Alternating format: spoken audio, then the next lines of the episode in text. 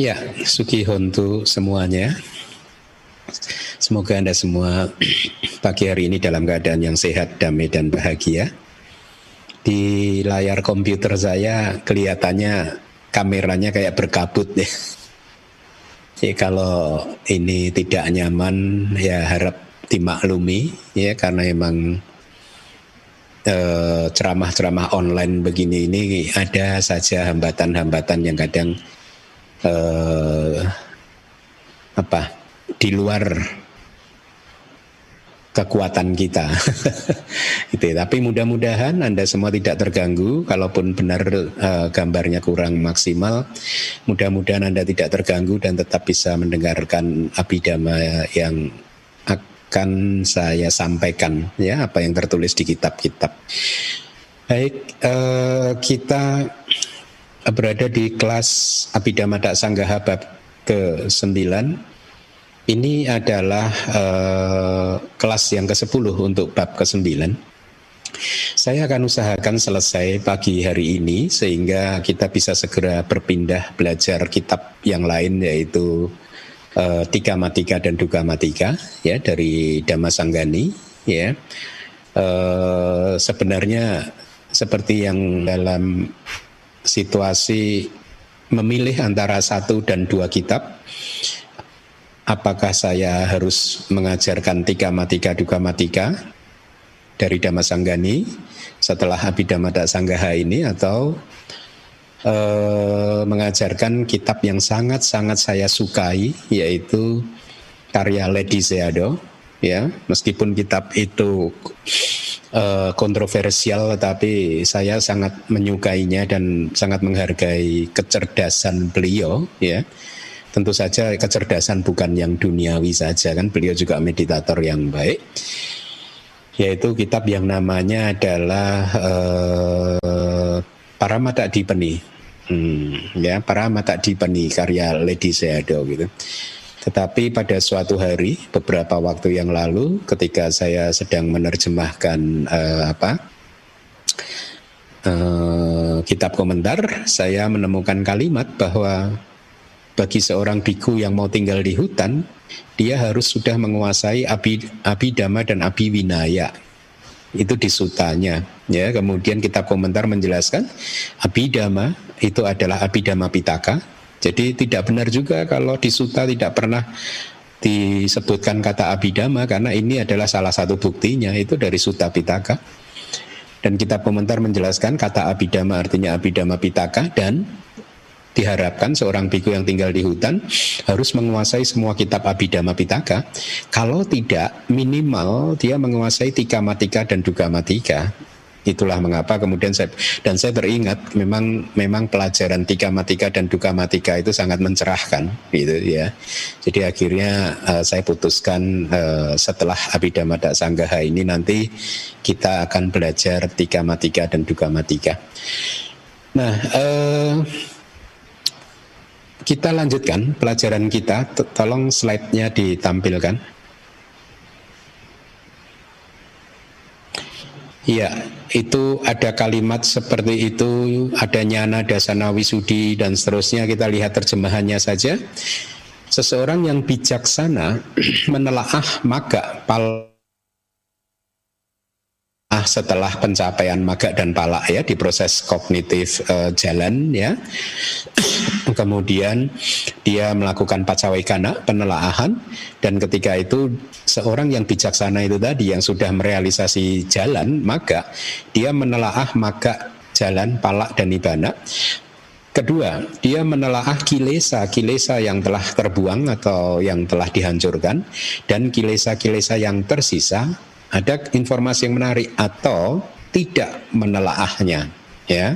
Atau tidak menelaahnya. Tetapi kalau yang maga pala dan nibana itu secara otomatis karena ini adalah pengalaman yang baru gitu ya bagi yogi tersebut. Uh, khususnya bagi putu jana yang merealisasi sotapati maga dan pala ya Demikianlah empat jenis yang dinamakan maga. Jadi empat jalan itu harus dikembangkan dengan cara yang berurutan seperti itu. Ya kita tahu ya sotapati, sakadagami dan seterusnya melalui enam kesucian. empat jenis jalan atau maga cita itu tadi disebut sebagai nyana dasana wisudi. Ya, jadi nyana dasana wisudi merujuk kepada empat maga. Inilah jenis-jenis kesucian di sini. Nah, ini tiga menjelaskan seseorang yang bijaksana menelaah maga dengan kalimat perenungan, tapi ini hanyalah satu ilustrasi saja tentu saja ya. Saya benar-benar telah datang melalui jalan ini gitu. Ya. Uh, ada dilaporkan yogi ketika baru saja merealisasi maga dan pala, maka yogi tersebut kemudian berpikir ah apa itu tadi begitu dan kemudian dia menelaahnya lagi begitu ya. Kemudian dia setelah menelaah maga, dia akan menelaah pala atau buah dan berpikir inilah manfaat yang telah didapatkan oleh saya. Jadi di dalam penelaahannya ada pikiran seperti itu. Sekali lagi menurut saya ini hanyalah satu ilustrasi saja ya. Kemudian dia menelaah nibbana dengan kalimat e, dhamma ini atau nibbana ini telah direalisasi oleh saya sebagai objek. Artinya direalisasi melalui pengalaman langsung, melihat sendiri, berhadap-hadapan dengan nibana istilahnya begitu. Karena nibana adalah objek dari kesadaran jalan dan kesadaran buahnya. Nah kemudian dia menelaah kilesa-kilesa yang telah terbuang dan yang tersisa atau dia tidak menelaahnya. Jadi dengan kalimat kalau dia menelaah inilah kilesa-kilesa yang telah saya tinggalkan. Terhadap kilesa yang tersisa dia akan menelaah dan berpikir inilah kilesa-kilesa yang masih tersisa. Beberapa seka, uh, saya harap Anda tahu istilah seka itu adalah seseorang yang masih harus berlatih lagi untuk pencapaian tingkat kesucian arahata atau untuk mencapai ting, uh, buah arahanta ya seka merujuk kepada sotapana, sakadagami dan anagami dia akan men, uh, beberapa dari mereka akan menelaah seperti itu, tetapi beberapa tidak, gitu ya terhadap kilesa ya. Kalau maga palak dan nibana itu uh, mereka pasti menelaahnya ya. Jadi dikatakan di Wibawinitika saya ulangi beberapa seka ya menelaah seperti itu, beberapa tidak. Hal ini sangat tergantung katanya pada keinginan yogi. Itu referensinya ada diberikan oleh Wibawinituka tiga di Majjhima Nikaya dan di Wisuddhimagga ada tentang Mahanama. Saya rasa hmm, sutanya pernah saya bahas sih Mahanama atau di buku-buku saya gitu ya. Jadi Mahanama ini adalah seseorang dari suku Sakya yang kalau tidak saya tidak salah ingat beliau ini Sotapana gitu ya. Dan beliau bertanya, dhamma yang internal yang manakah yang belum saya tinggalkan gitu. Jadi dia bertanya tentang kilesa yang belum dihancurkannya begitu. Ya. Jadi uh, seorang seka bisa saja dia bertanya seperti itu gitu.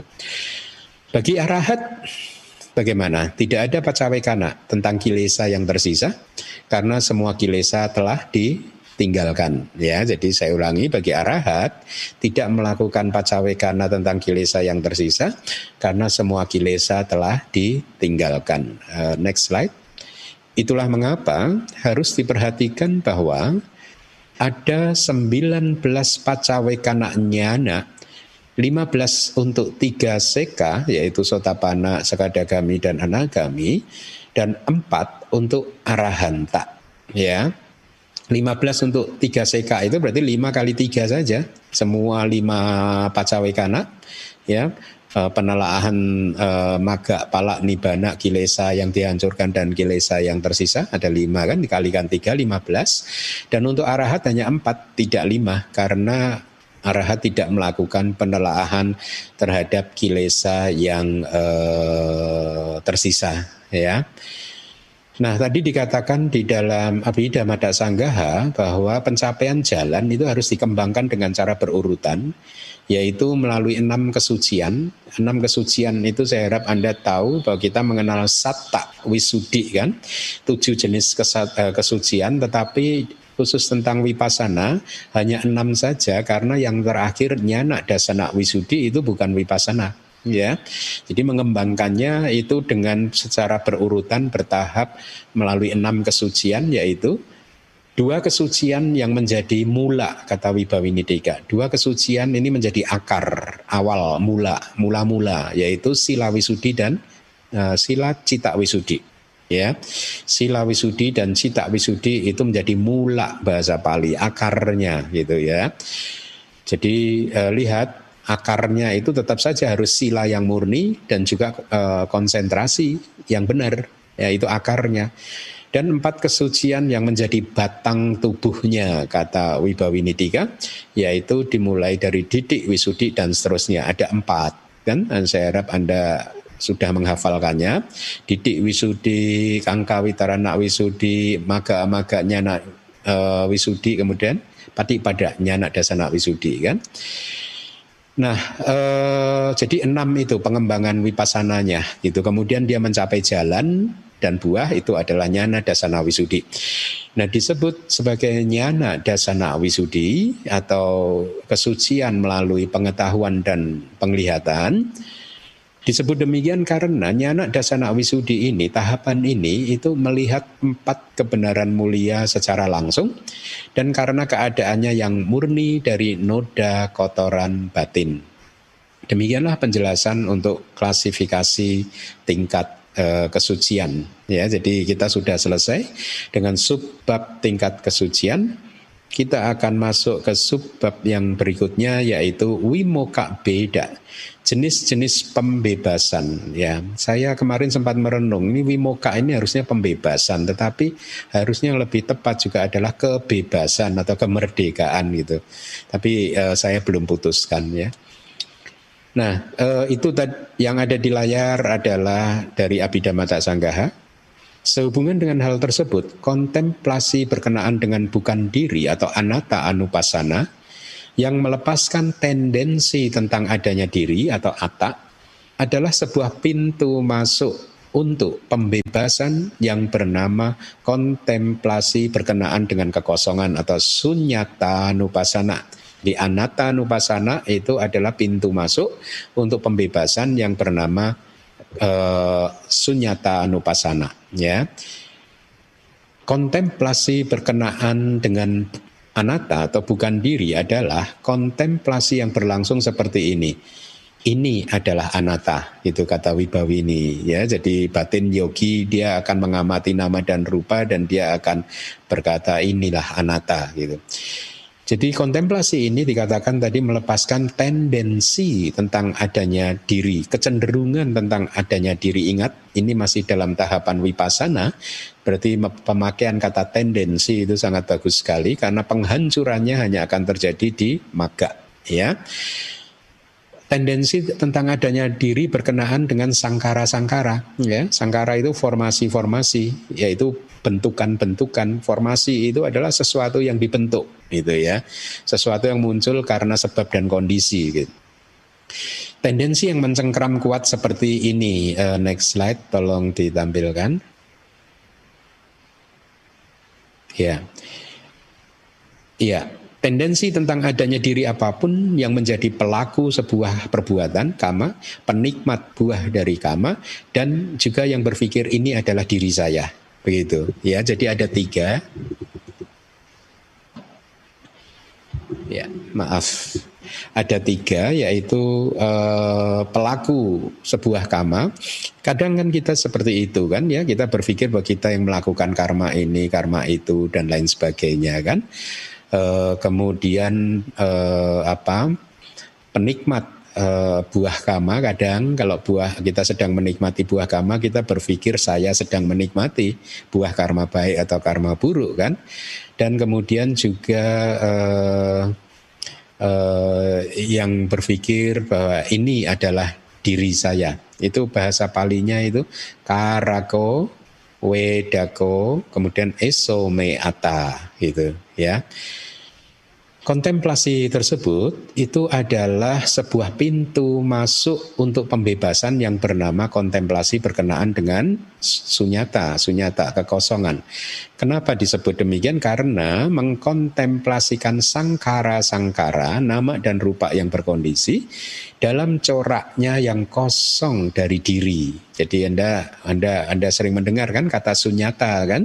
Sekarang Anda tahu konsep sunyata atau pemahaman sunyata di aliran Theravada ya seperti itu gitu ya. Kosong dari uh, sesuatu yang memiliki ciri uh, sebagai diri gitu. Next slide.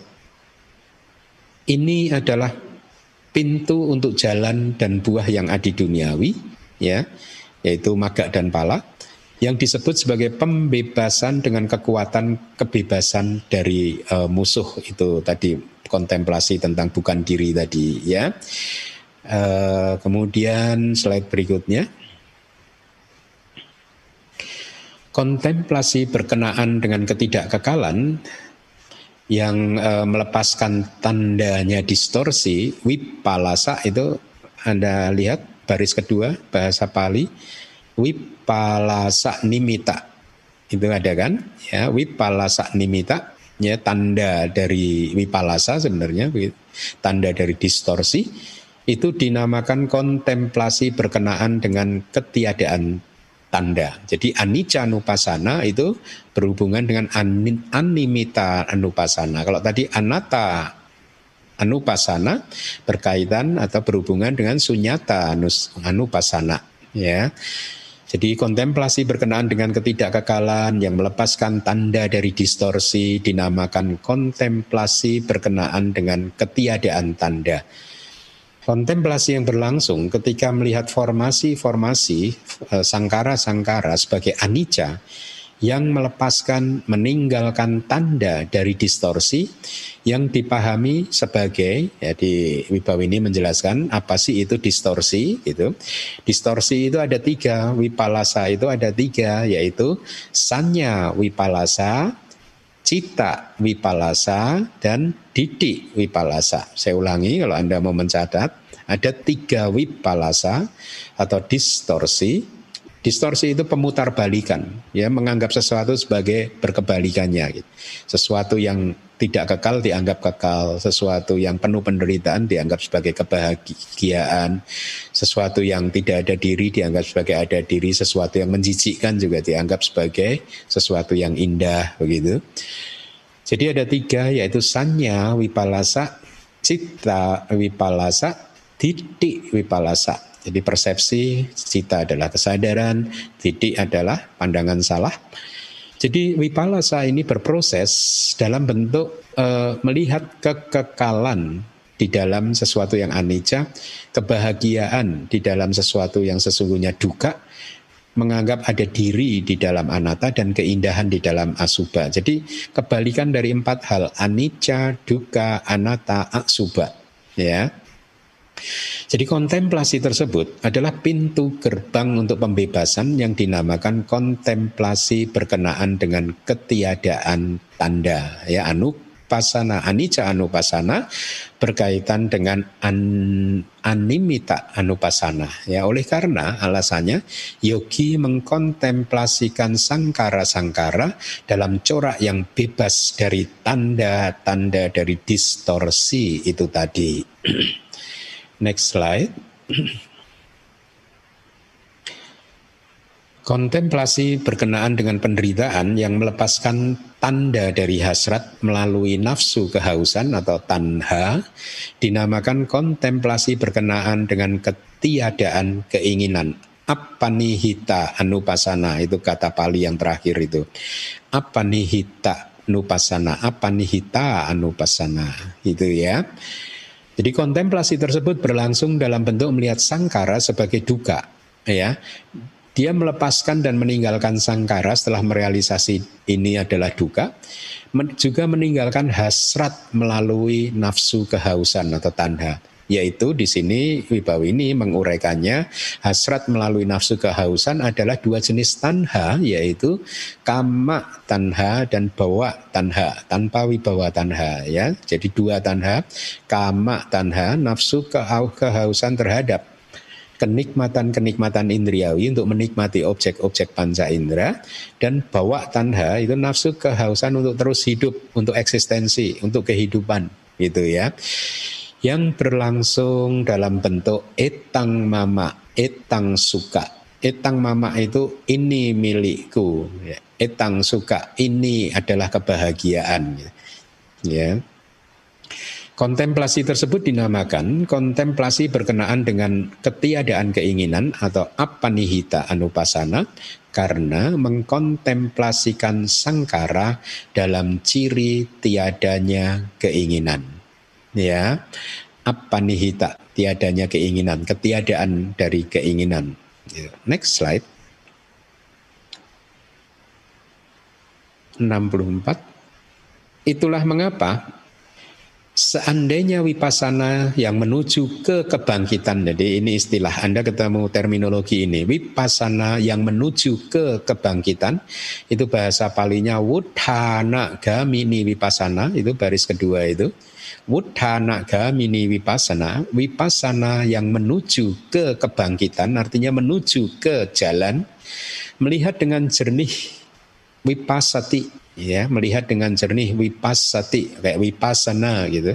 Tapi ini kata kerja wipasati melihat dengan jernih formasi-formasi atau sangkara-sangkara sebagai bukan diri maka jalan adalah dinamakan maganya ya maga citanya itu tadi dinamakan sebagai pembebasan yang disebut sebagai kekosongan ya sunyata uh, wimoka Ya, kalau tadi sunyata anupasana, sekarang kan kita berbicara tentang pembebasan kan, wimoka itu. Itu uh, baris ketiga bahasa Pali itu sunyato wimoko gitu. Ya. Tapi kalau Anda mau quote terpisah dari kalimatnya O-nya diganti A. Sunyata wimoka gitu. Itulah mengapa nama-nama Bante dari Myanmar itu bukan pakai akhiran O tapi pakai akhiran A gitu. Bukan Kemindo tapi Keminda gitu karena kalimat ini berdiri lepas dia adalah alapati itu atau panggilan penjelasan dari Wibawini kata itulah mengapa itu artinya oleh karena pembebasan ini memiliki tiga nama itulah mengapa. Seandainya wudhana gamini wipasana atau wipasana yang menuju ke kebangkitan melihat dengan jernih sangkara sebagai anata maka jalan atau maga yang muncul adalah dinamakan uh, tadi uh, apa pembebasan yang disebut kekosongan atau sunyata wimoka ya sekarang pembebasannya. Kalau tadi sebelumnya adalah uh, kontemplasinya yaitu anupasananya gitu. Oleh karena perolehan namanya berdasar uh, dia mendapatkan nama seperti itu berdasarkan tadi mudhana gamini wipasananya ya berdasarkan kedatangan dari wipasananya begitu. Next slide. Seandainya dia melihat dengan jernih formasi-formasi sebagai tidak kekal, maka maga yang muncul adalah pembebasan yang disebut ketiadaan tanda. Aknimita wimoka itu yang baris kedua itu. Aknimita wimoka, O-nya diganti A aja. Ya. Uh, uh, kalau berakhiran dengan O itu harus berada di dalam kalimat yang utuh kalau Anda mau quote sebagai guru, mau mengajar murid-murid Anda, maka dilepas animito dan wimokonya, dilepas dari kalimat utuhnya, maka Anda harus mengganti O menjadi A. Animita wimoka. Next slide, tidak ada penjelasan dari Wibawini tentang itu. Kemudian slide selanjutnya. Seandainya dia atau yogi melihat dengan jernih formasi-formasi atau sangkara-sangkara sebagai penderitaan, maka jalan dinamakan sebagai pembebasan yang disebut sebagai ketiadaan keinginan. Itu bahasa palinya di baris yang pertama itu apanihito wimoko, apanihita wimoka. Itu O-nya diganti A lagi ya. Jadi jalan atau maga mendapatkan tiga nama berdasarkan kekuatan kedatangan wipasananya ya berdasarkan tadi udana gamini wipasananya tadi. Dan dengan cara yang sama buah di proses kognitif jalan juga mendapatkan nama yang seperti itu sesuai dengan kekuatan dari kedatangannya jalan. Artinya ya sesuai dengan jalannya gitu ya. E, namanya sama itu maksudnya Kalimat berdasarkan kekuatan kedatangannya wipasana itu artinya dengan jalan kedatangan yang disebut sebagai wipasana. Jadi ketika berwipasana Anda mengkontemplasikan apa? Apakah anicca, duka atau anatta, maka sesuai dengan kontemplasi Anda tersebut ya maka ketika anda sedang uh, mengkontemplasikan salah satu dari uh, karakteristik universal tadi dan kemudian maga muncul maka maga dan palak sebagai pembebasan itu mempunyai nama sesuai dengan kontemplasi anda yang terakhir sebelum kemunculan maga ya kalau anda mengkontemplasikan tentang anatta maka itu adalah pembebasan yang dinamakan atau melalui kesunyata uh, kekosongan kalau anicca berarti eh, apa? Ketiadaan tanda, ya. Animita. Kalau duka berarti apanihita atau ketiadaan keinginan gitu, ya. Nah, eh, di sini Wipasana maga, jadi ada istilah wipasana maga atau jalan dari wipasana adalah yang dinamakan sebagai kedatangan. Jadi maganya ini bukan maga cita ya. Ini istilah uh, berbeda. Wipasana maga, jalan wipasana atau jalannya wipasana begitu, itu adalah yang disebut sebagai kedatangan. Jadi artinya ya seperti yang tadi saya sebutkan, saya jelaskan, Anda mengkontemplasikan sangkara sebagai anicca, duka atau anatta dan kemunculan maga dan palaknya mendapatkan nama sesuai dengan kontemplasi Anda itu tadi begitu maksudnya ya next slide Next slide. Ya, hmm, palak sama pati. Ya, kita mendapat istilah itu. Nah, kita udah kenalan itu. Palak sama palak sama pati widi. Ya, proses kognitif pencapaian buah. Panak ya tahu tanah nak wipasan tanah ya tasaka upacana wipasana gamana wasena sunyata adi wimoko berarti pembebasan melalui sunyata dan lain-lain aram mana wasena cara nama Ya, ya paling itu tadi apa? Palak sama Patik Widi Anda sudah kenal kan terjemahannya?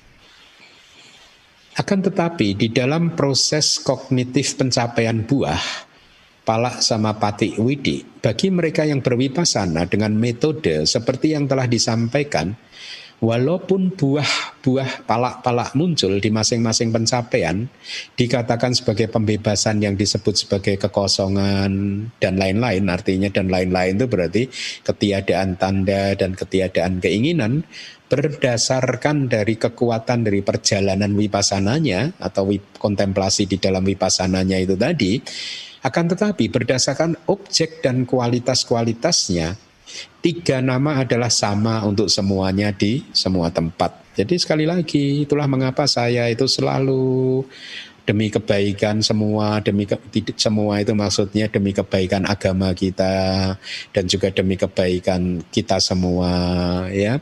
Selalu saya sering mengatakan bagaimana anda itu mempelajari Tripitaka tanpa bantuan kitab komentar?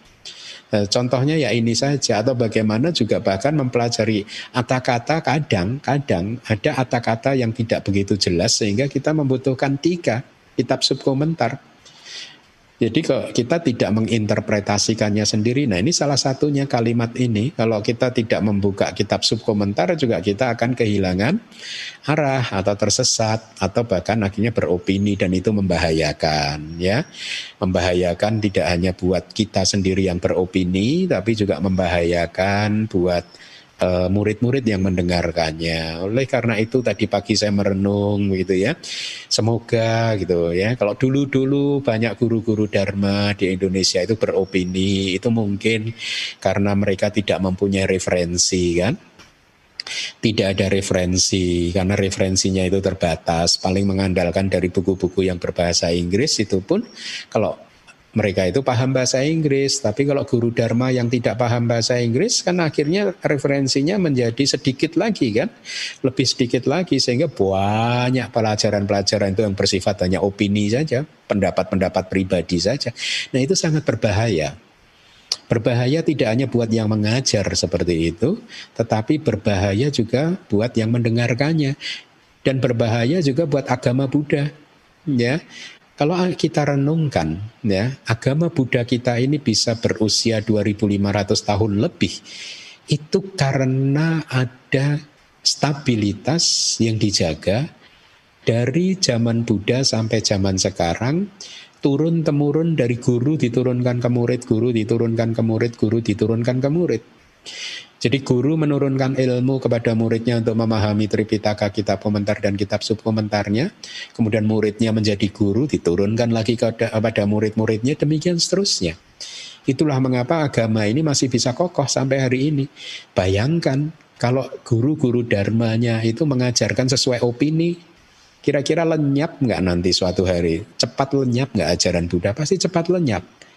Karena akhirnya orang tidak paham Tripitaka. Itulah mengapa saya katakan berbahaya. Dan tadi pagi ketika saya merenung, saya berpikir mudah-mudahan setelah adanya buku-buku yang kita tulis, kita terbitkan itu, para guru mendapatkan sumber referensi yang sahih, yang yang yang bisa mereka akses. Dan dengan demikian mereka menyebarkan kepada murid-muridnya, muridnya kemudian jadi guru, disebarkan lagi kepada murid-muridnya. Dan dengan demikian agama akan kokoh, stabil, kemudian uh, murid-murid uh, yang yang mendengarkan semuanya saja umat-umat beragama Buddha akan mendapatkan manfaat yang besar dengan menjadi murid umat Buddha gitu. Lain kalau kita menjadi umat Buddha yang kita dengarkan hanya pelajaran-pelajaran yang bersifat opini, belum tentu itu adalah bermanfaat yang besar, menghasilkan buah yang besar, belum tentu ya. Jadi kalau tidak menghasilkan buah yang besar kan rugi.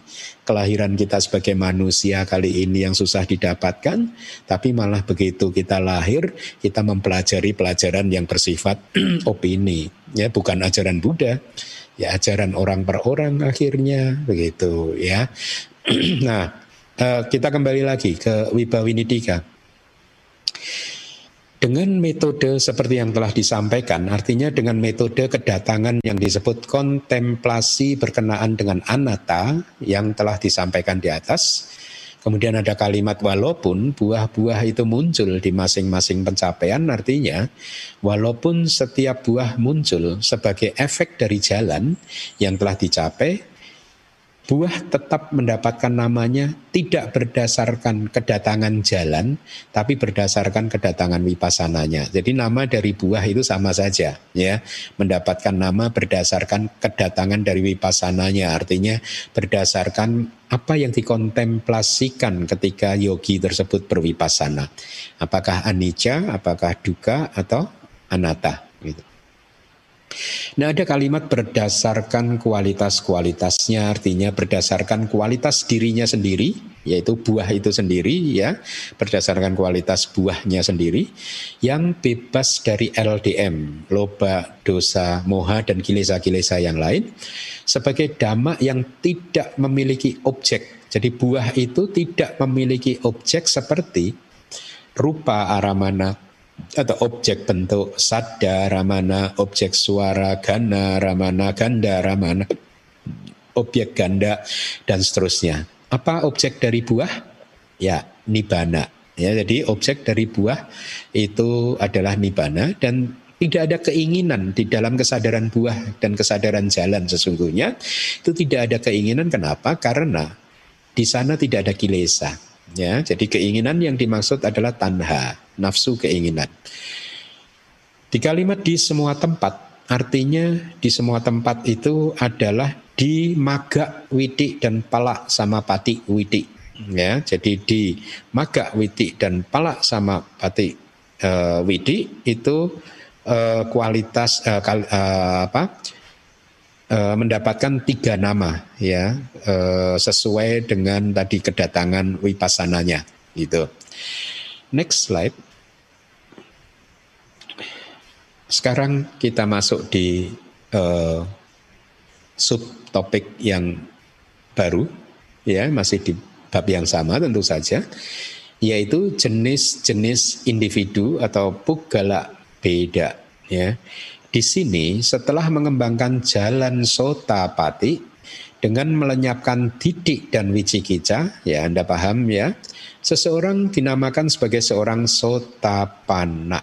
Ya, artinya ingat, bukan ketika dia berada di jalan loh, artinya setelah mengembangkan jalan. Itu kalimatnya kan setelah mengembangkan jalan berarti setelah mencapai buah ya ketika mencapai sejak dia mencapai buah dan ketika buah itu lenyap maka dia adalah seorang sotapana ya sesungguhnya ketika buah itu muncul pun dia adalah seorang sotapana Istilah sotapana itu merujuk kepada seseorang yang sudah berada di atas buah sotapati itu ya eh, sudah merealisasi uh, buah sotapati. Kalau masih di jalan sotapati, dia bukan sotapana tetapi sotapati maga pugala. Itu istilahnya di bab ke uh, lima ya kita belajar itu. Nah, seseorang yang telah meninggalkan perjalanan, jadi seorang sotapana ya, adalah seseorang atau seorang yang telah meninggalkan perjalanan ke apaya. Artinya dia sudah tidak bisa lagi lahir di apaya dan seorang sotapana adalah seorang yang memiliki kelahiran kembali tujuh kali sebagai yang tertinggi. Ya, tujuh kali sebagai yang tertinggi. Gitu.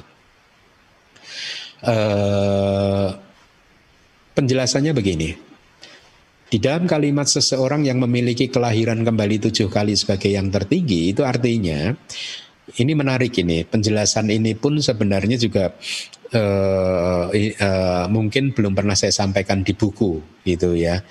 Sekali lagi memang ketika saya belajar abidama di Myanmar uh, bab ke-8 dan bab ke-9 itu saya tidak diajarkan oleh uh, guru saya yang yang yang telah mendi, membimbing saya gitu yaitu Seyale seorang Seyale gitu.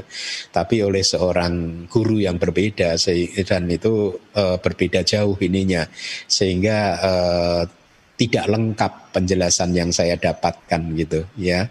Waktu itu tidak lengkap gitu. Uh, apa dan saya juga baru membaca kemarin ketika membuka Wibawinidikanya gitu. Menarik sih ya. Saya akan sampaikan gitu. Jadi kalimat di Abhidhamma Sanggaha yang berbunyi seseorang yang memiliki kelahiran kembali tujuh kali sebagai yang tertinggi yaitu Sotapana itu penjelasannya begini. Sotapana mengambil pati sandi di kama sugati bumi sebanyak tujuh kali maksimal. Ini penjelasan Wibawini ya jadi Sotapana mengambil pati sandi Artinya terlahir kembali di kama sugati bumi maksimal tujuh kali.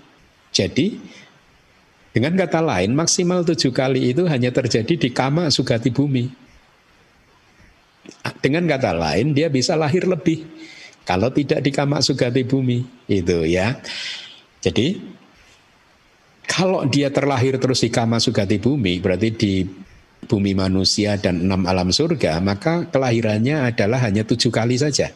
Itu, ya. Dengan kata lain, dia tidak akan lahir di kama sugati bumi untuk kedelapan kalinya. Kata Wibawinidika, begitu ya. Kemudian ada kalimat Wibawinidika yang kemarin saya sempat akhirnya bertanya lagi kepada guru saya. karena apa kalimatnya itu gampang-gampang susah untuk diterjemahkan. Jadi rupa arupa sugati bawang panak sata warato parampi kacati di acarya. Jadi beberapa guru, para guru bukan beberapa, guru-guru mengatakan bahwa itu seseorang itu akan pergi eh, seorang sotapana akan pergi ke rupa sugati bawang artinya akan pergi ke kehidupan sebagai Brahma materi halus dan pergi eh, ke kehidupan sebagai Brahma non materi ya. Eh, sesudah yang ketujuh kali itu bisa gitu. Jadi artinya bisa lebih dari tujuh kali. Ah, saya itu kemarin bersyukur itu. Untung ya eh, guru saya mudah dihubungi. Karena memang apa ya kembali lagi karena dulu waktu belajar bab 9 bukan dari dia saya gitu. Jadi tidak lengkap sama sekali gitu. Ya jadi sekarang anda tahu tujuh kali itu hanya untuk kelahiran di kama sugati bumi. Tetapi gitu setelah menjadi seorang sotapana apabila dia itu lahir kembali di bumi mat, Brahma materi halus atau arupa bumi ya setelah kematiannya maka dia bisa lahir kembali di sana itu lebih dari tujuh kali.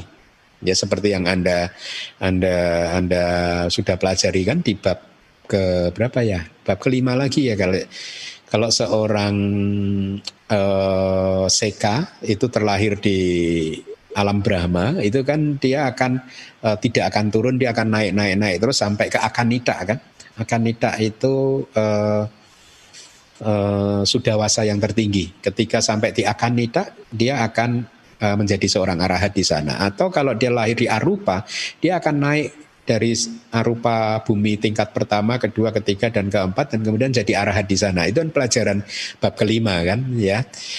Jadi begitu, ketika lahir di uh, di rupa Brahma dan arupa Brahma bisa saja dia lahir lebih dari tujuh kali, ya. Makanya orang tersebut tidak bisa disebut sebagai satak katu para maksota panak gitu, sebagai uh, mungkin di buku manual pertama saya sudah pernah menyampaikan tiga jenis sotapana kan. Satak katu parama, jadi sotapana yang lahir hanya tujuh kali maksimal, kemudian eh, apa eh, eka biji ya hanya satu kali kelahiran saja, kemudian eh, yang ketiga kolang kolak ya, dia akan terus terlahir di keluarga yang baik begitu ya. Nah jadi Sotapana yang lahir lebih dari tujuh kali tidak bisa juga disebut bahkan sebagai satak katu paramak sotapana. Ada jenis sotapana yang lain lagi yang lahir lebih dari tujuh kali itu ya. Nah ini semua penjelasan dari guru saya. ya. Uh, beliau memberi contoh begini. Uh, Saka, Dewa Saka, salah satu dari Dewa Saka dan juga Wisaka, ya Wisaka itu uh, ya salah satu uh, murid Buddha yang ini yang paling murah hati kali ya, ya, yang sangat unggul dalam kemurahan hati kalau saya tidak salah ingat gitu ya. Dia itu Wisaka, Wisaka itu juga lahir walaupun Sotabana, dia lahir kembali itu lebih dari tujuh kali dan juga Saka, ya, lebih dari tujuh kali. Kenapa? Karena uh, aspirasi beliau sendiri, kata uh, Sealimu Pasanta. Karena aspirasi beliau, kemudian uh, mereka ingin terlahir kembali di bumi yang lebih tinggi, step by step begitu kata beliau, ya, setahap demi setahap seperti yang tadi saya ceritakan di bumi Brahma atau ya dia di bumi Brahma materi halus kalau tidak salah ya. Uh, lahir di bumi Brahma materi halus step by step sampai mencapai akan nida bumi ya. Yaitu uh, sudawasa yang tertinggi gitu ya. Kenapa seperti itu kata Syali Pasanta karena mereka ini still delighting in existences gitu. Still delighting itu apa? Menyenangi kehidupan still, uh, masih suka dengan kehidupan begitu. Jadi itu contoh yang beliau berikan. Saya rasa ini contoh yang bagus ya. Baik, kita kembali ya.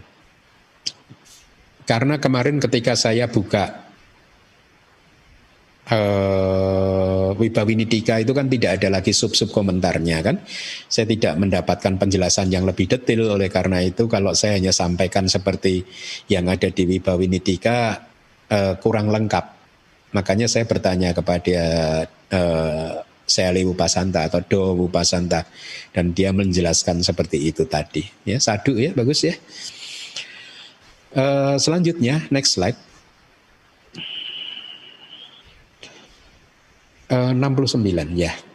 Setelah mengembangkan jalan so, sakadagami berarti buah ya setelah setelah jalan kan ini kan berarti buah dengan melalui penipisan atau pengurusan nafsu kebencian dan delusi itu bahasa palinya itu tanuk karata itu tanuk karata dengan penipisan penipisan atau pengurusan eh, raga dosa moha raga itu nama lain dari loba yaitu nafsu kebencian, dosa, dan delusi, seseorang menjadi sakadagami dengan datang ke dunia ini hanya sekali saja. Ya, next slide.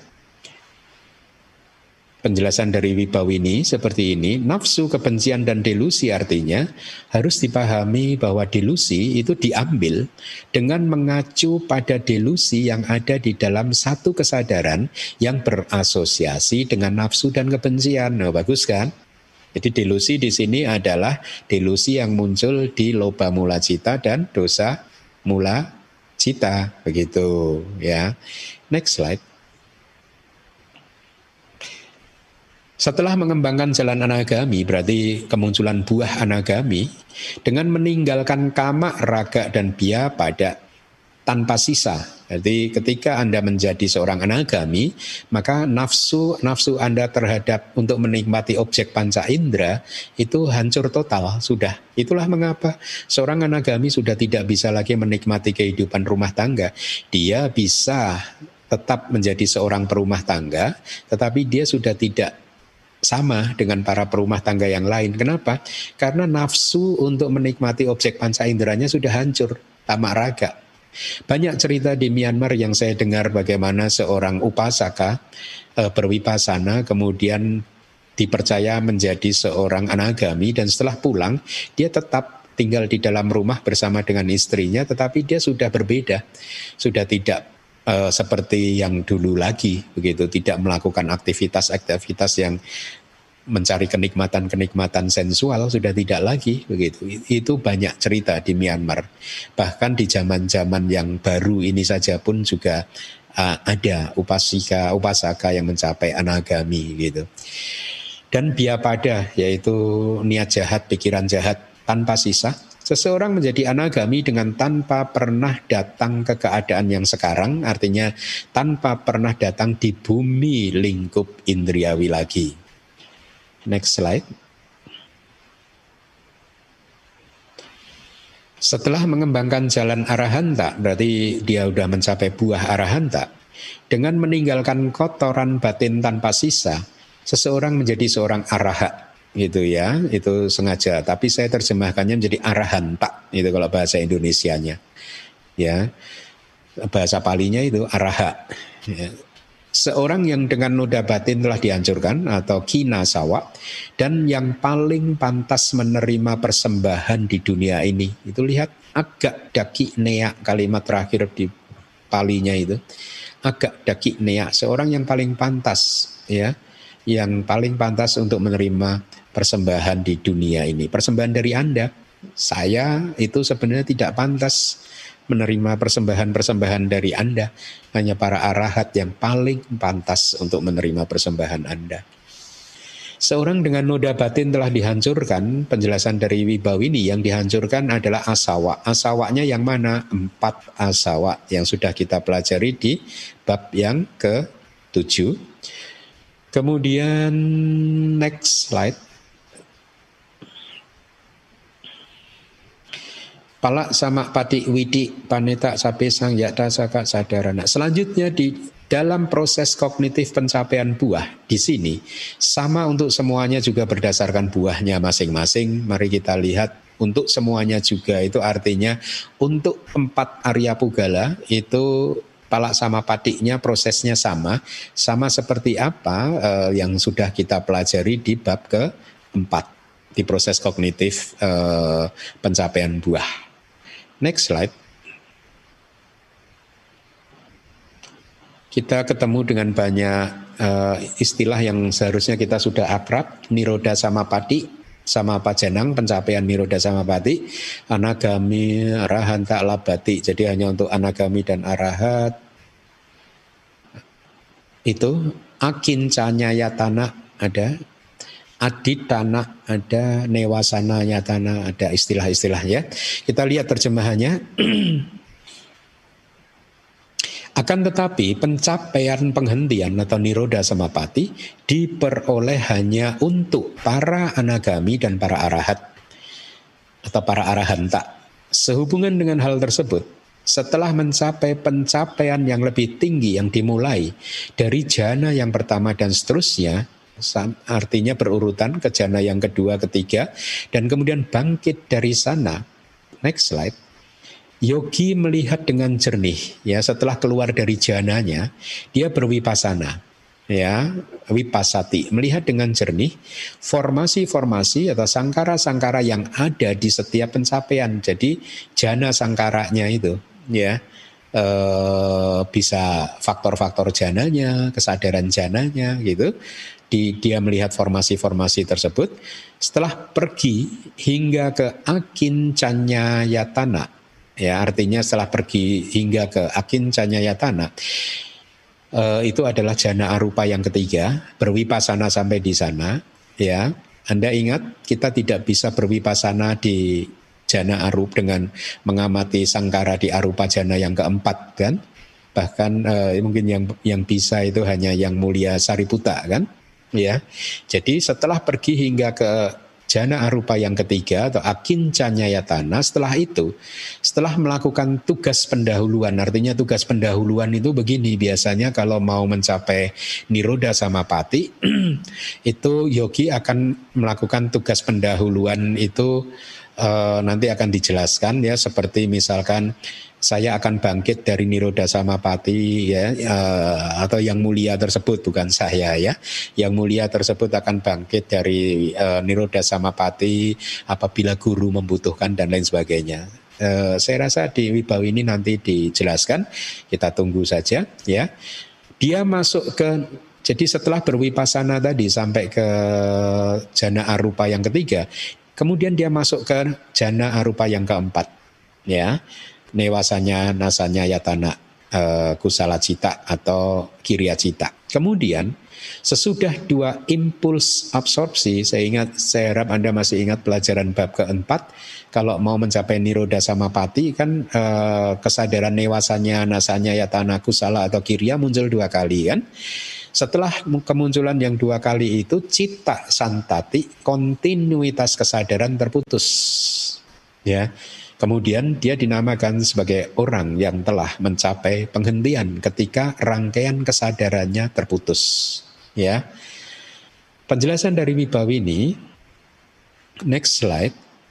Pencapaian penghentian artinya pencapaian niroda yang disebut sebagai ketiadaan kejadian cita dan cetasika, kediaman di dalam dhamma di kehidupan saat ini setelah mencapai penghentian cita ya. Jadi uh, di sini hanya disebutkan saja uh, terputusnya cita dan uh, cetasika. Harusnya juga ditambah harusnya itu terputusnya materi yang lahir dari cita. Karena citanya terputus, maka rupanya yang lahir dari cita juga terputus kan? Ya. Setelah rupa yang terakhir itu tidak berproses gitu. Tapi uh, Wibawinidika hanya menyampaikan seperti itu, cita dan cita sika. Gitu. Tadi dikatakan hanya untuk para anagami, uh, yaitu untuk para anagami, tapi dengan catatan Wibawinidika menjelaskan hanya para anagami yang menguasai semua jana, ya, dan hanya anagami yang menguasai semua jana yang hidup di kama bumi dan rupa bumi ya.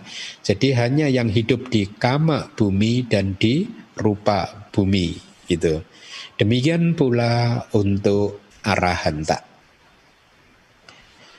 Tadi ada kalimat setelah pergi hingga ke akin canya yatana, jana arupa yang ketiga.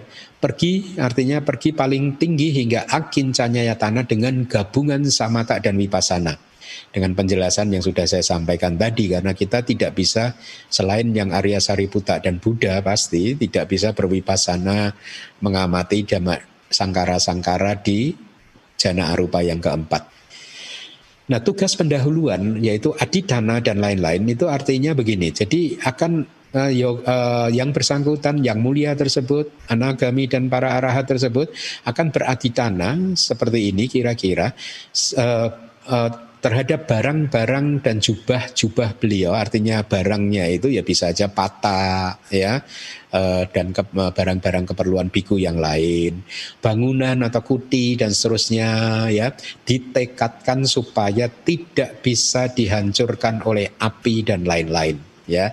Artinya oleh api dan lain-lain dan lain-lainnya itu oleh e, kalau di Wisudimaga itu oleh para pencuri, oleh air, banjir, begitu. E, api, air, pencuri, seingat saya itu, begitu ya.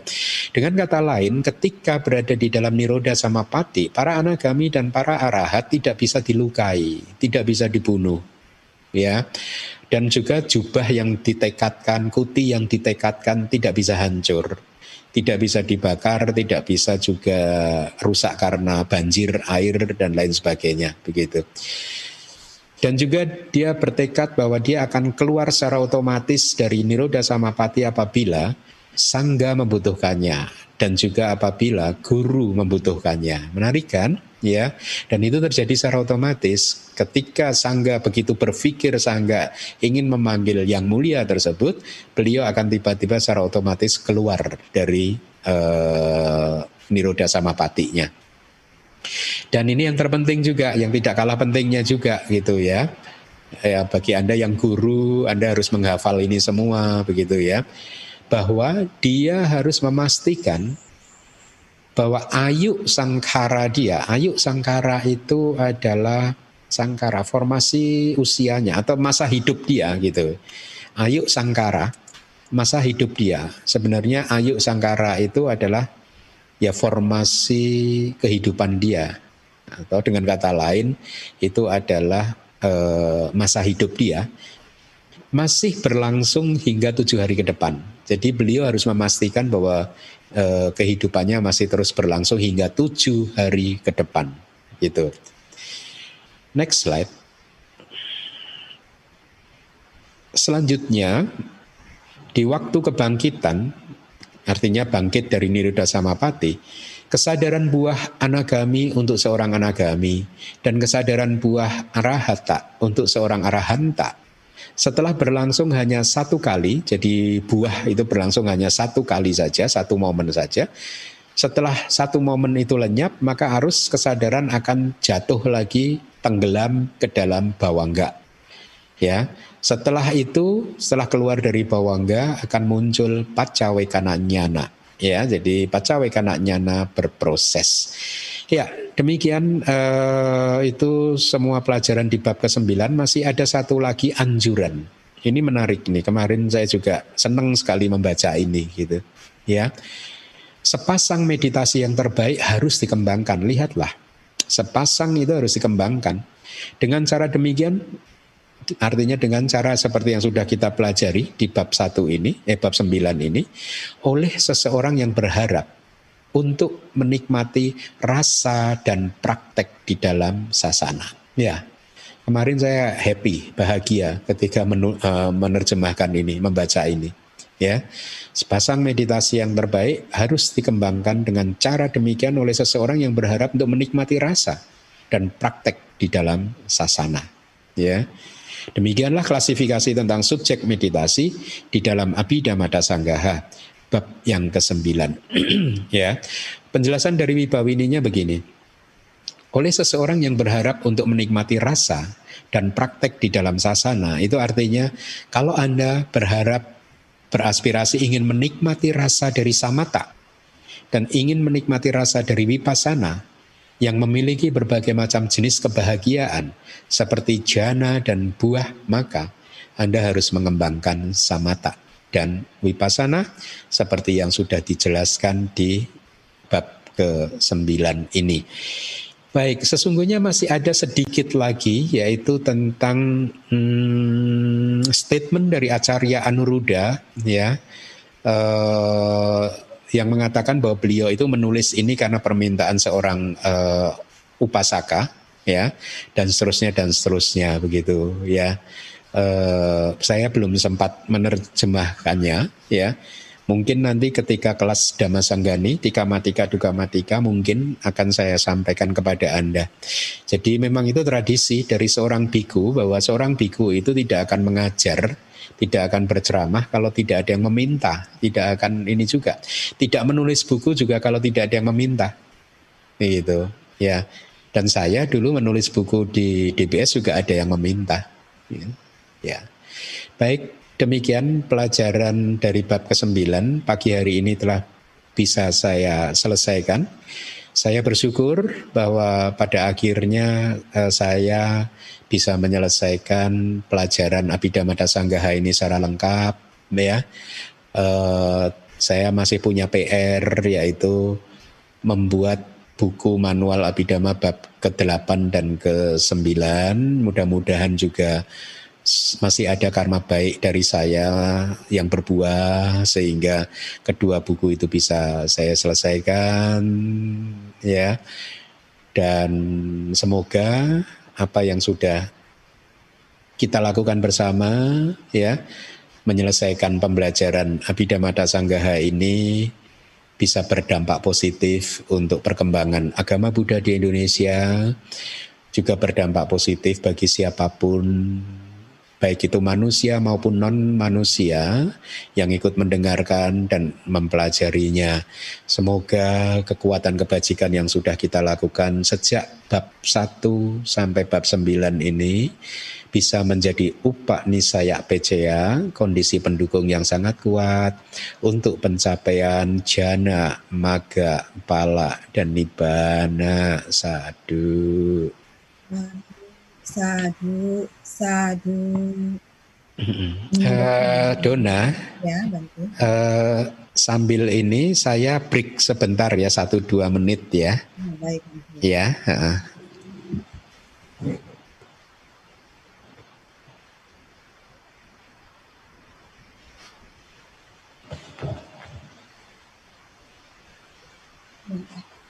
Mungkin sambil menunggu Bante, eh, kami akan menjelaskan, akan memasuki sesi tanya jawab. Namun kami juga akan coba untuk menjelaskan uh, tata tertib uh, pada sesi tanya jawab tersebut. Itu kami akan coba bacakan dulu tata tertib.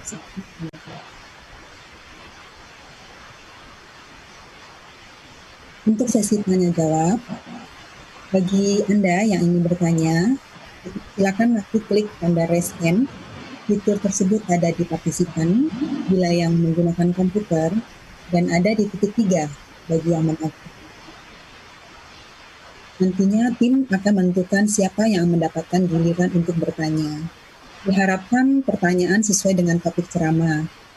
Bagi yang diperbolehkan bertanya, akan di dan bagi Anda yang ingin bertanya, silakan memperkenalkan diri Anda dengan menyebutkan nama serta tempat domisili Anda berada. Dan dikarenakan adanya keterbatasan waktu, maka mungkin nanti tidak semua penanya akan mendapatkan giliran. Harap maklum. Dan juga untuk memberikan kesempatan kepada semua kalian kita yang ingin bertanya, kami mohon agar masing-masing penanya hanya menanyakan satu pertanyaan terlebih dahulu. Kita sama-sama uh, menunggu oke untuk hadir kembali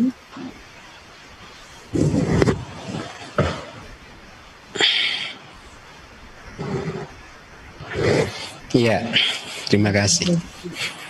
Oke, bagi uh, kalian kita yang sudah bertanya, sudah raise hand, yaitu adalah saudari Ermawati, kami persilakan.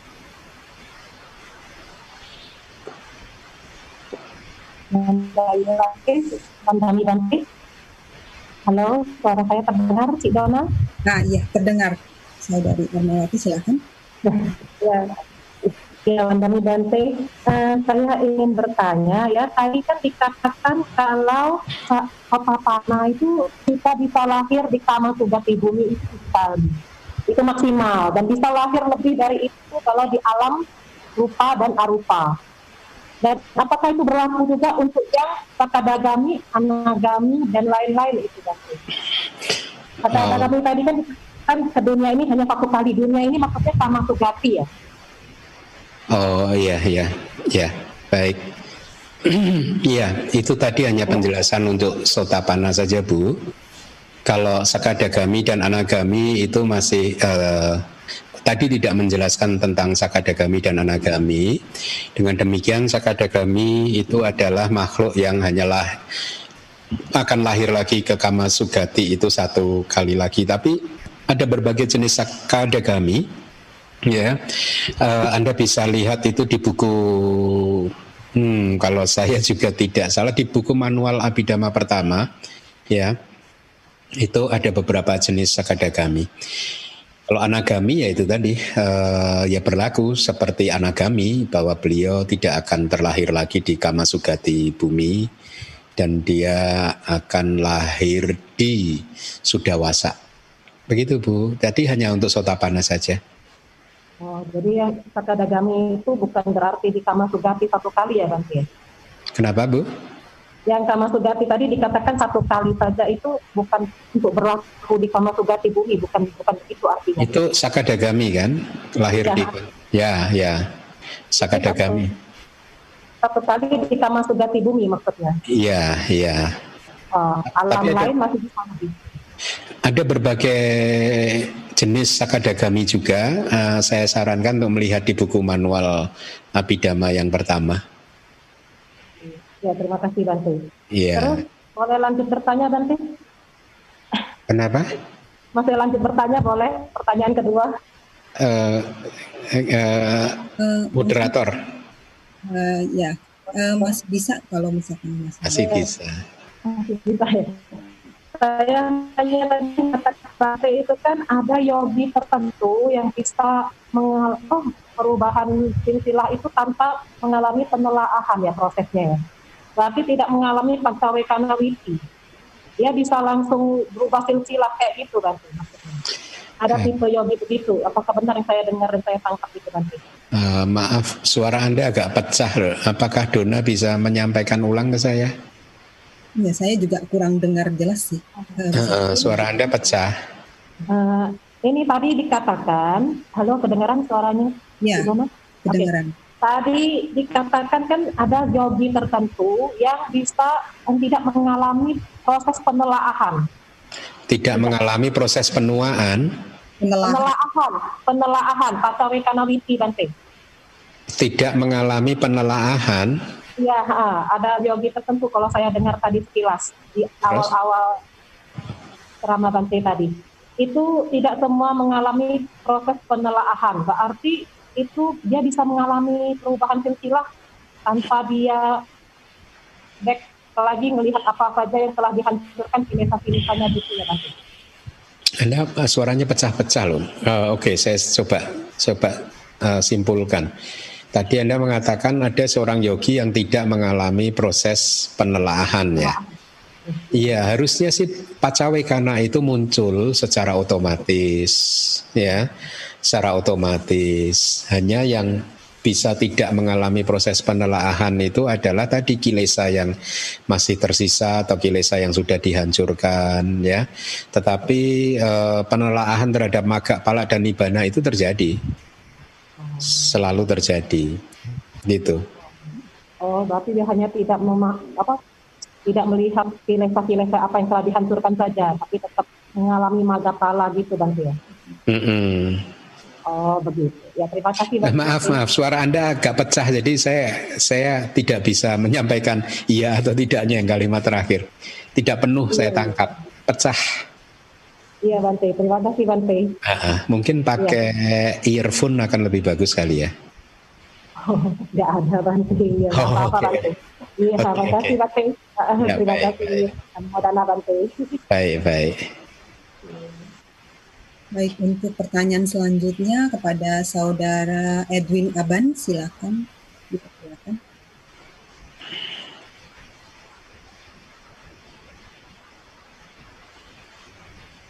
Iya Bante. Ah, Iya. Supi untuk Bante. Ya, Ah, saya dari Malaysia. ya. Ya, ap- apakah pencapaian ah, pencerahan seorang arahat sama seperti seorang Buddha? Hmm. Ya. Oke, itu saja. Ah, ah, saya buat altar. Adakah ada size-size yang tertentu untuk membuat altar, Bante? Oh, oke. Baik. Ya, saya lihat di belakang Anda ada altar ya. Ya, itu, itu saya buat sendiri ya. Oke. Dulu saya ketika di Myanmar juga model seperti itu, Pak. Ketika saya di Myanmar di dalam kuti saya juga model-model seperti itu gitu. Kecil-kecil begitu. Eh, pencapaian seorang arahat apakah sama dengan Buddha? Pertama, Buddha itu disebut juga sebagai seorang arahat karena arti dari seorang arahat itu adalah seseorang yang sudah menghancurkan satu musuh-musuhnya, semua musuhnya artinya sudah menghancurkan semua kilesa. Kedua, disebut sebagai seorang arahat karena mereka telah menghancurkan semua jari-jari kehidupan, roda kehidupan. Jadi Anda bayangkan roda itu kalau kalau kalau mungkin zaman dahulu itu roda pedati begitu, itu kan ada garis tengah jari-jari yang menopang supaya rodanya itu bulat. Nah, jari-jarinya itu spokes bahasa Inggrisnya itu ya. Bali uh, jari-jarinya itu sudah dihancurkan sehingga rodanya tidak bisa berputar lagi. Artinya arahat adalah seorang yang sudah menghancurkan jari-jari roda kehidupan sehingga bagi arahat roda kehidupan sudah tidak berlangsung lagi. Dengan kata lain, setelah kematiannya tidak akan diikuti oleh uh, kelahiran kembali. Nah, dalam konteks seperti ini Buddha juga disebut sebagai seorang arahat, begitu ya. Tetapi tentu saja Buddha itu adalah makhluk unggul ter, yang paling unggul ya. Berbeda kualitasnya dengan arahat. Keunggulan Buddha dan keistimewaan Buddha adalah uh, kata Buddha itu sebenarnya kayak title, title ya. Title kayak engineer atau medical doctor, dokter dan lain sebagainya. Dia itu title ya. Artinya title bagi siapa? Bagi seseorang yang tercerahkan atas usahanya sendiri dan yang menemukan kembali empat uh, jalan mulia berunsur delapan atau eightfold noble path yaitu sama didik sama sangkapa itu itu keistimewaan Buddha dua dia mencapai pencerahannya atas usahanya sendiri tanpa bantuan guru dan dia ini adalah penemu kembali jalan mulia berunsur delapan yang hilang. Dia menemukannya kembali dan dia kemudian mengajarkannya kepada semua makhluk. Begitu. Nah, kalau arahat-arahat yang lain itu selain Buddha itu disebut sebagai sawaka. Sawaka itu adalah murid. Jadi dia adalah murid, muridnya Buddha. Dia tidak para arahat selain Buddha tidak atau tercerahkannya atas bantuan guru. Ya. Uh, yang Arya Sariputa, yang Arya Mogalana, semua itu mencapai tingkat kesucian atau tingkat pencerahan itu atas bantuan guru yaitu Buddha. Di semua generasi para bante bahkan di zaman sekarang yang mencapai tingkat kesucian ya itu tidak bisa tanpa bantuan guru. Ya, jadi hanya Buddha saja yang bisa mencapai pencerahan tanpa bantuan guru. Makhluk lainnya membutuhkan bantuan uh, guru, begitu ya. Dan makhluk lainnya juga dikatakan di dalam kitab komentar itu mengajarkan ajaran bukan mengajarkan ajarannya sendiri. Nah ini juga ini saya jadi teringatkan sekarang kan. uh, saya memang akan terus berkampanye berhentilah untuk mengajarkan ajaran sendiri gitu. Ya berhentilah untuk mengajarkan opini sendiri gitu. Ya uh, ajarkanlah ajaran Buddha Ya, kebetulan saya teringat dengan kitab uh, komentar yang saya baca bahwa arahat itu mengajarkan dhamma bukan mengajarkan ajarannya sendiri, tetapi mengajarkan ajarannya Buddha. Itu ada statement seperti itu. Jadi para arahat itu mengajarkan ajarannya gurunya begitu.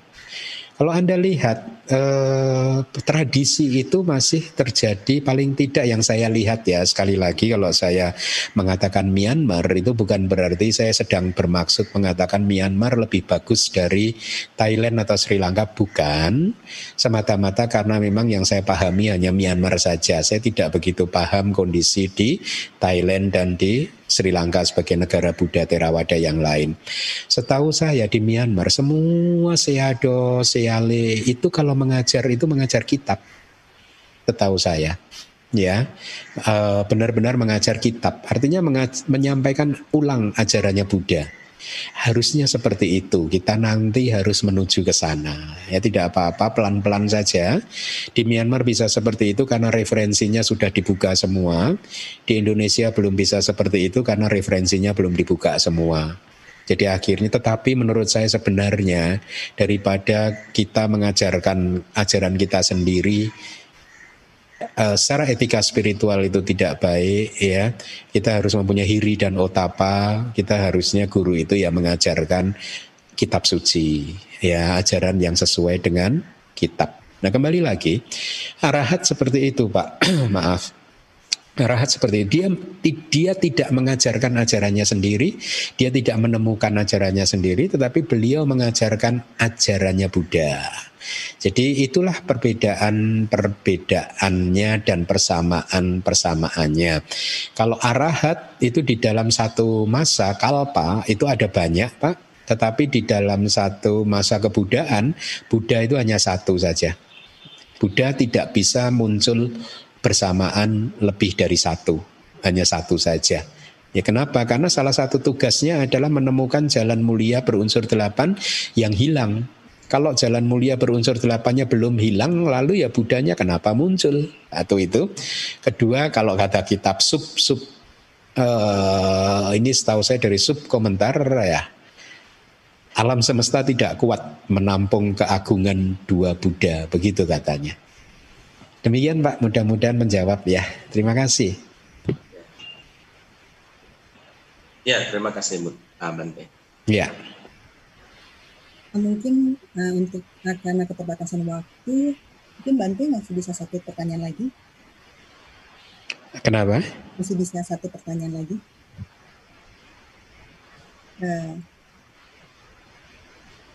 Silahkan. Oke, satu pertanyaan lagi uh, untuk uh, Uh, Saudara Adika Tunas, silakan.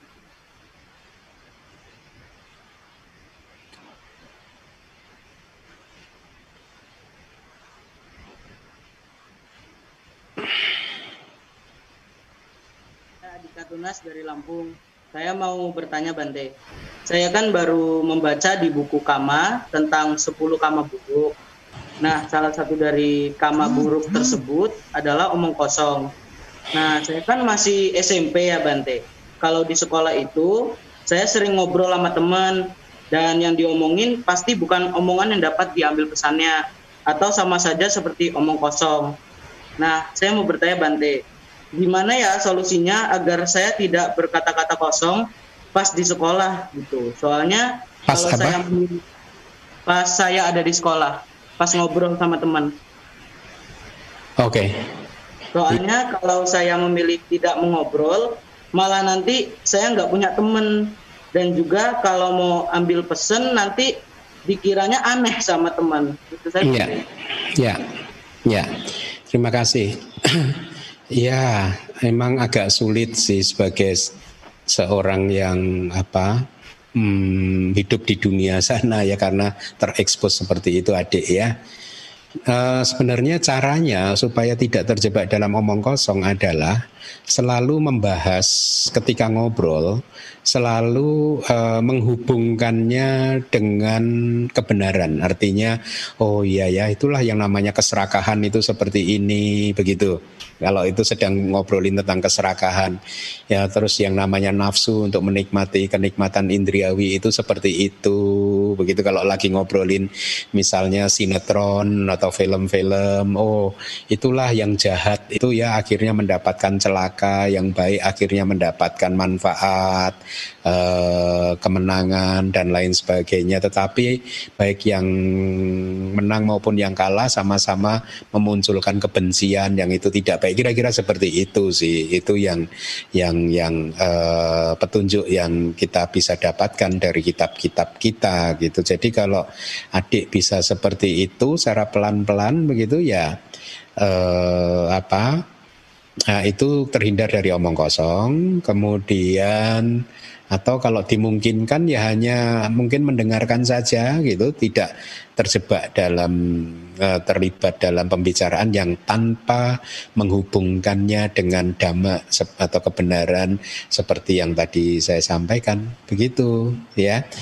Mudah-mudahan ya bisa berlatih. Jadi biku aja dek jadi sama nera. Ya nanti mudah terbebas dari omong kosong mumpung masih muda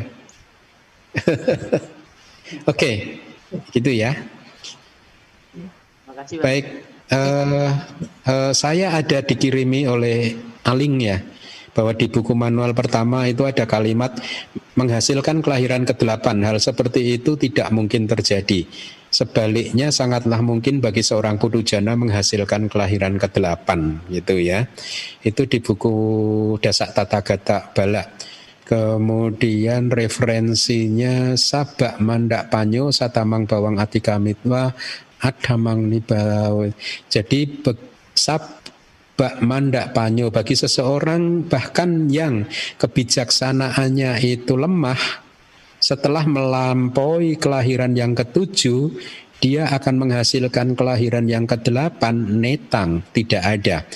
Uh, ini terima kasih Aling sudah mengirimkan ini di dasar tata gata bala manual abidama yang pertama. Benar nggak terjemahan saya tadi ya?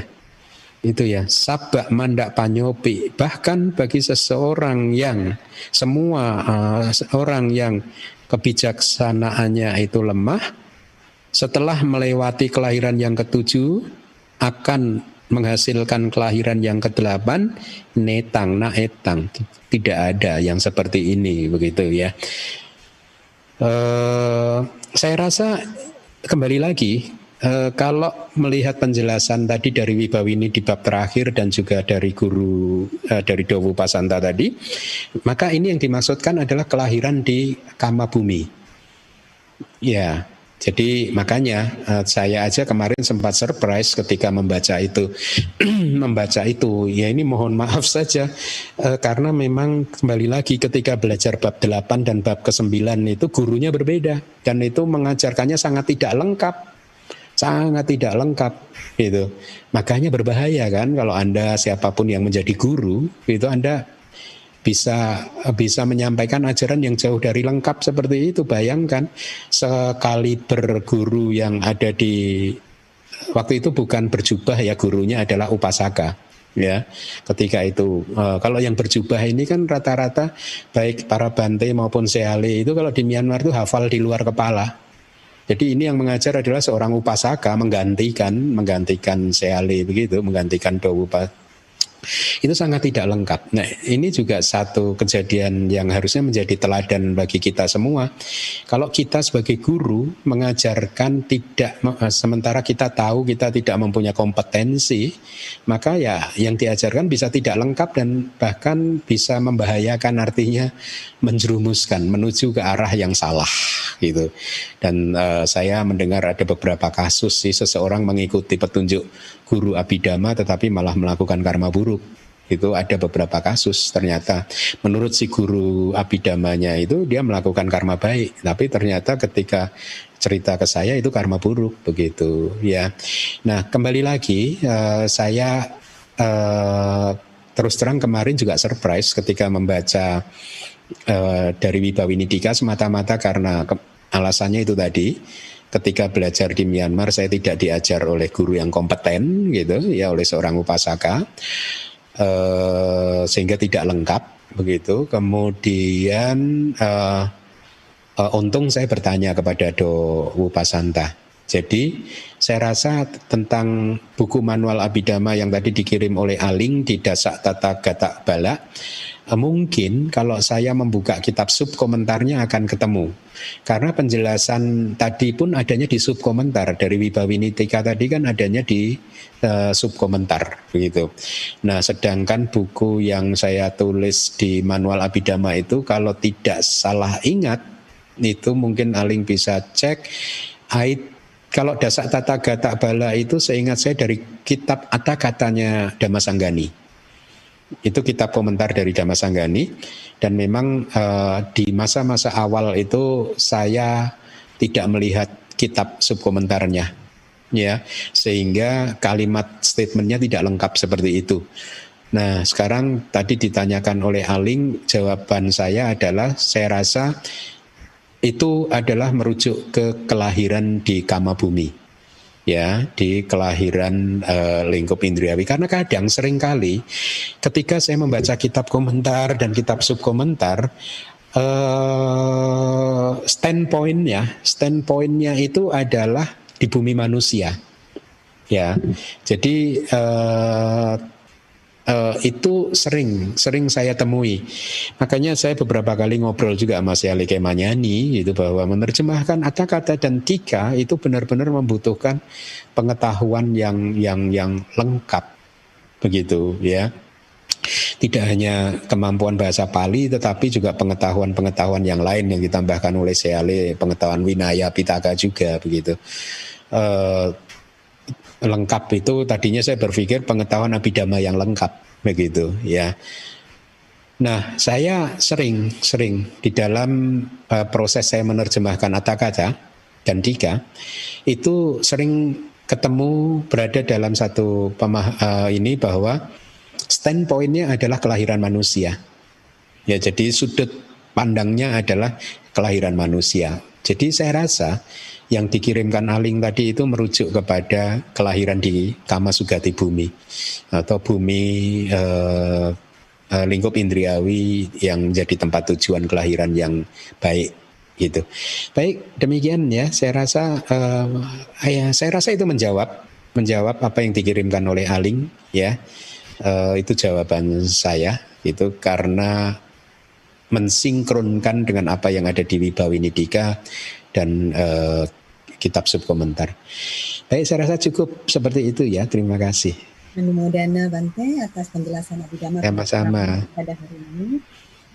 Karena keterbatasan waktu, maka kita Selanjutnya, kita akan melakukan satu lagi kebajikan, yaitu dana parami, di mana Anda dapat berdana melalui dompet digital dengan scan QRIS code yang ada di layar komputer Anda atau juga bisa dengan transfer ke rekening BCA Yayasan Damawihari dengan kode 01 di akhir nominal dana Anda.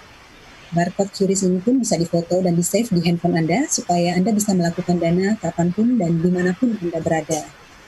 Kami ingatkan kembali untuk tidak meninggalkan kelas online ini sebelum Bante meninggalkan kelas. Atas perhatian dan kerjasamanya kami ucapkan terima kasih. Dengan penuh sukacita dan pemahaman yang benar tentang berdana, mari kita siapkan batin kita untuk melakukan kebajikan melalui dana parami.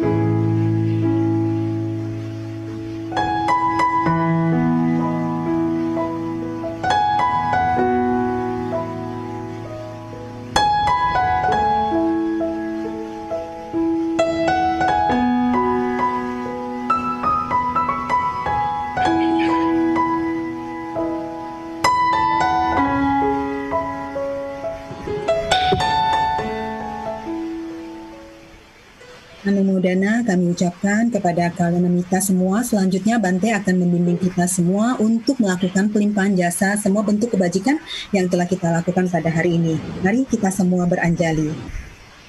Baik, ikuti saya. Idame punyang. Idame punyang. Asawa kaya wahang.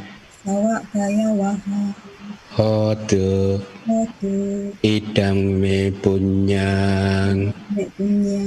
Nibbanasa. Panasa. Pacayo. Pacayo. Hotu. Mama punya bagang. Sabak satanang. Sabak satanang. Bhajemi. Te sabe. Samang. Punya bagang. Lak bantu. Semoga jasa kebajikan saya ini Semoga jasa kebajikan saya ini mengalir ke arah kehancuran noda-noda batin. ke arah kehancuran noda-noda batin. Semoga jasa kebajikan saya ini Semoga jasa kebajikan saya ini menjadi pendukung untuk merealisasi nibbana. Jadi pendukung untuk realisasi nibbana. Saya membagikan bagian kebajikan ini Saya membagikan bagian kebajikan ini pada semua makhluk. pada semua makhluk. Semoga mereka semua Semoga mereka semua mendapatkan bagian kebajikan mendapatkan bagian kebajikan yang sama dengan saya. dengan Sadu, sadu.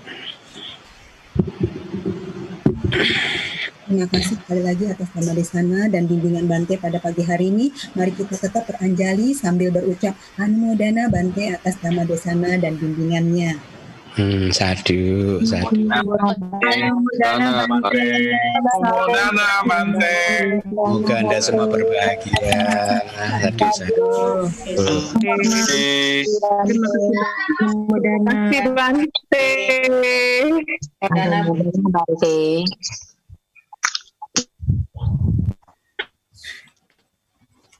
Demikianlah kelas Abidama DBS online pada pagi hari ini.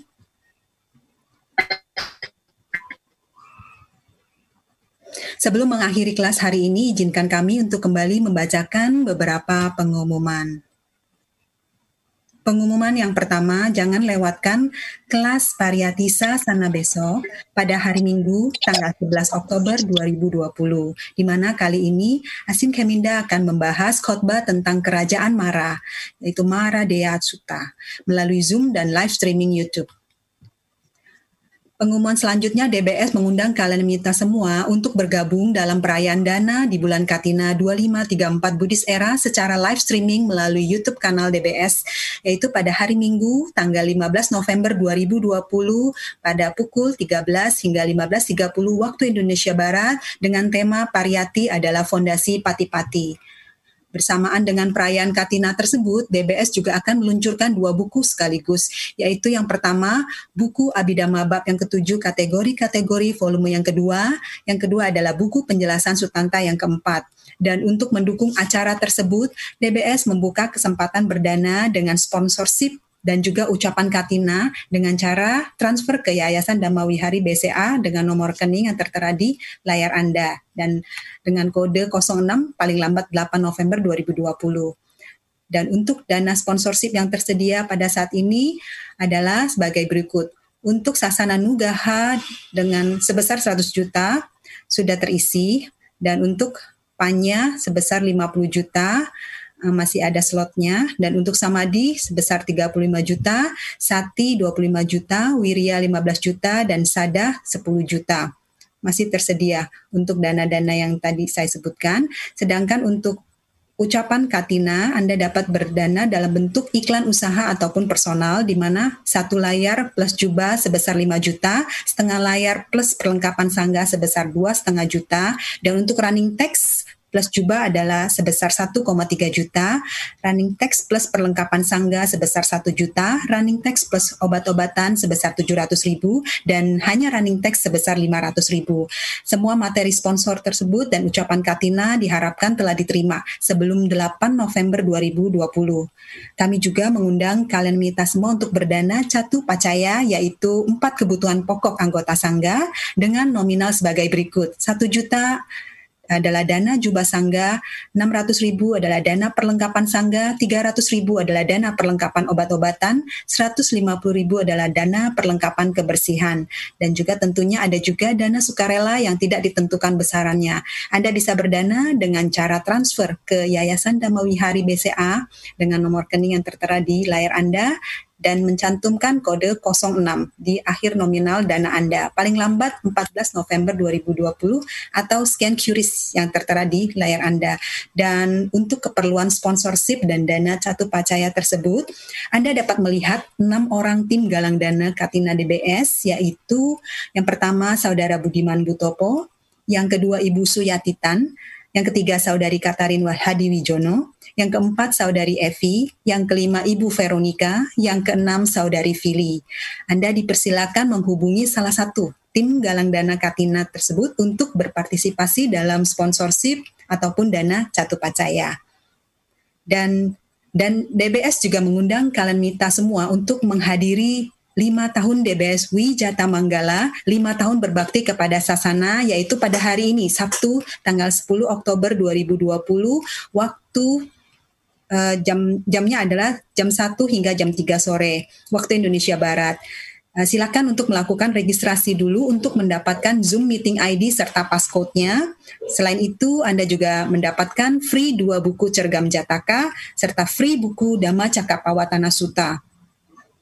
Berikutnya adalah dana buku manual Abidama bab ketujuh untuk volume yang kedua dengan judul kategori-kategori dengan kode 23. Kami mengharapkan dukungan kalian minta dengan batas akhir 25 Oktober 2020. DBS juga akan menerbitkan buku Cergam seri Jataka uh, yaitu yang pertama sahabat terbaik dan dua anak yang bodoh dan untuk an, kalian minta yang ingin mendukung dana tersebut silakan menambahkan kode 13 di akhir nominal Anda dengan batas akhir 27 Desember 2020.